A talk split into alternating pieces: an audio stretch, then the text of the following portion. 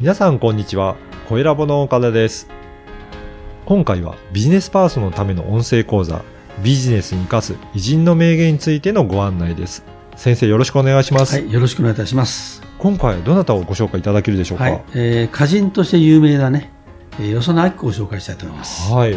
簡単にご紹介お願いいたします。はい、この人はあのご承知のようにね、えー乱れ髪というようなうね、ん。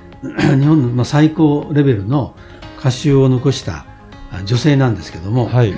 一方でね、あの評論とかね、小説とかね、はい。えーいろんなものを残したわけですけども、まあ、近代最高の女性と言ってもいいとういうふうにん。僕は思っています。ね、あの、本当に、えーお子さんもすごいたくさん生まれ、設けられたということですし、はいまあそういったエピソードも、あの、お話しいただいてますので。そうですね。ちょっと興味あるかもしれませんがね、はい。えー11回お産をしている。えで13人産んでいるんですね。それもすごいですよね。これ聞くとね、大体あの私どもの学生にの言う、ね、講義で言いますとね、はい。女性たちがもう驚きの言葉で言いますからね。まあそういう中で立派な仕事を残したと。たはい。はい。では、講座の一部をお聞きください。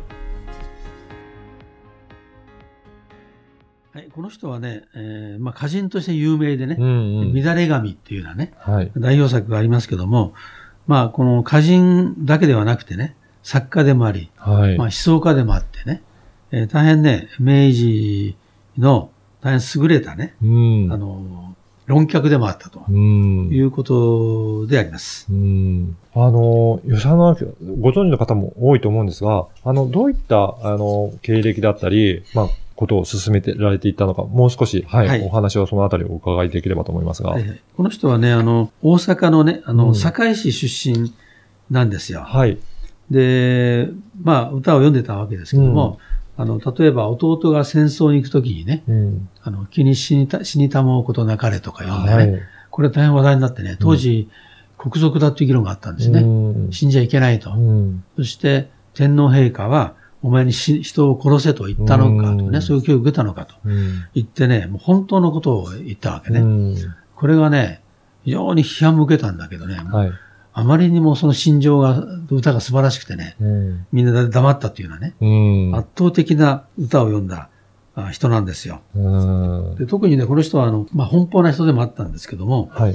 与謝野鉄幹っていうね、はい。マスラオぶりで有名な、うん。うんあの、歌人もいるわけですけど、はいまあ、この人の、まあ、5歳になるというかね、うん。えーまあ、奥さんを取ってしまっから取ってしまったんじゃないかと思うんですよね。まあ、そういう情熱的なね、あのー人でね。うんで、その情熱で、まあ、あの、歌とか、いろんな分野にどんどん入っていたというね、うんえー人なんですよ。特にあの、明星というところにはい。詩歌を発表してね、うんあの、官能の解放を歌ったんですよ。はあ。で、ローマン主義運動に時代を隠したとうん。いうことでね、まあ、この人の歌を読むとね、全うされるようなね、うん。えー迫力ですよね。うん。やっぱりこの時代で、まあ、こういった表現をするっていうのは、まあ、相当な迫力があったっていうことですかね。うん、それでね、あの、誰かがね、あの、そういう歌に読んじゃいけないっていう偉い人が言うわけね。うんそしたらね、あの、真実のことを読まずにな、なんで歌と言えるのかっていうね、うん。大胆な反論をしてね、はい。もうグーでも出なかったっていうね、嘘を言う言うと言うのかと、今こういうね、うん。あの、ことを言ってんですよ。うん。なかなか時代的にもあるのかもしれないですけど、思ってても言えないようなことをズバッとおっしゃるっていう、そういうな方なんでしょうかね。まあ、忖度しないというねそういう、ことしない。はいこと。なんでしょうけども、はいで、すごいのはね、あの、生涯で5万首読んでるんですよ。歌をね。斎藤茂吉も有名ですよね。はい。この人の3倍以上なんですよ。もう相当な数ですね。相当ですよ。はいで、まあ、いい歌を読むにどうしたらいいですかっていう質問に対しては、えー恋をしなさいというね、うん。言い方言ってるわけですけど、僕がびっくりしてるのはね、はい。まずね、一つは、あの、与謝野鉄幹の夫との間にね、えー子供がね、13人あったんですよ。そんなにも。13人。はい。えーこれね、11回、えーお産してるんですね。はい。で、2人がね、あの、2組が双子なんですよ。あ、はい。で、13人なんです13ね。人。はい。で、死産とか、えー残ったのが11人なんですけどね、はい。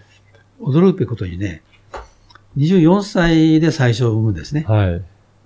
それからね、毎、毎年のように産むんですよ。うん。41歳までね、はい。17年間ぐらいね、すでに妊娠状態だったというね。いかがだったでしょうか？このビジネスに活かす偉人の名言は約20分から30分ぐらいの音声講座で偉人の名言の解説やビジネスに活かすヒント、あとはおすすめの書籍や偉人館の紹介もしています。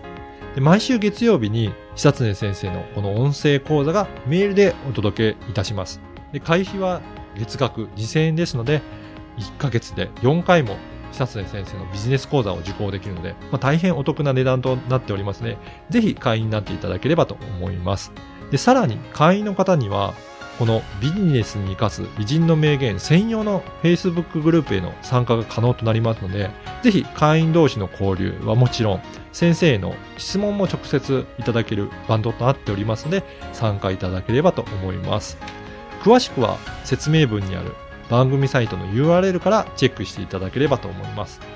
そしてなんと、今お申し込みいただけると、2回分が無料で聞けるキャンペーンを実施しています。こちらも URL からお申し込みいただければと思います。久瀬先生、最後にポッドキャストリスナーに向けてメッセージをお願いします。はい。それでは音声講座でお会いしましょう。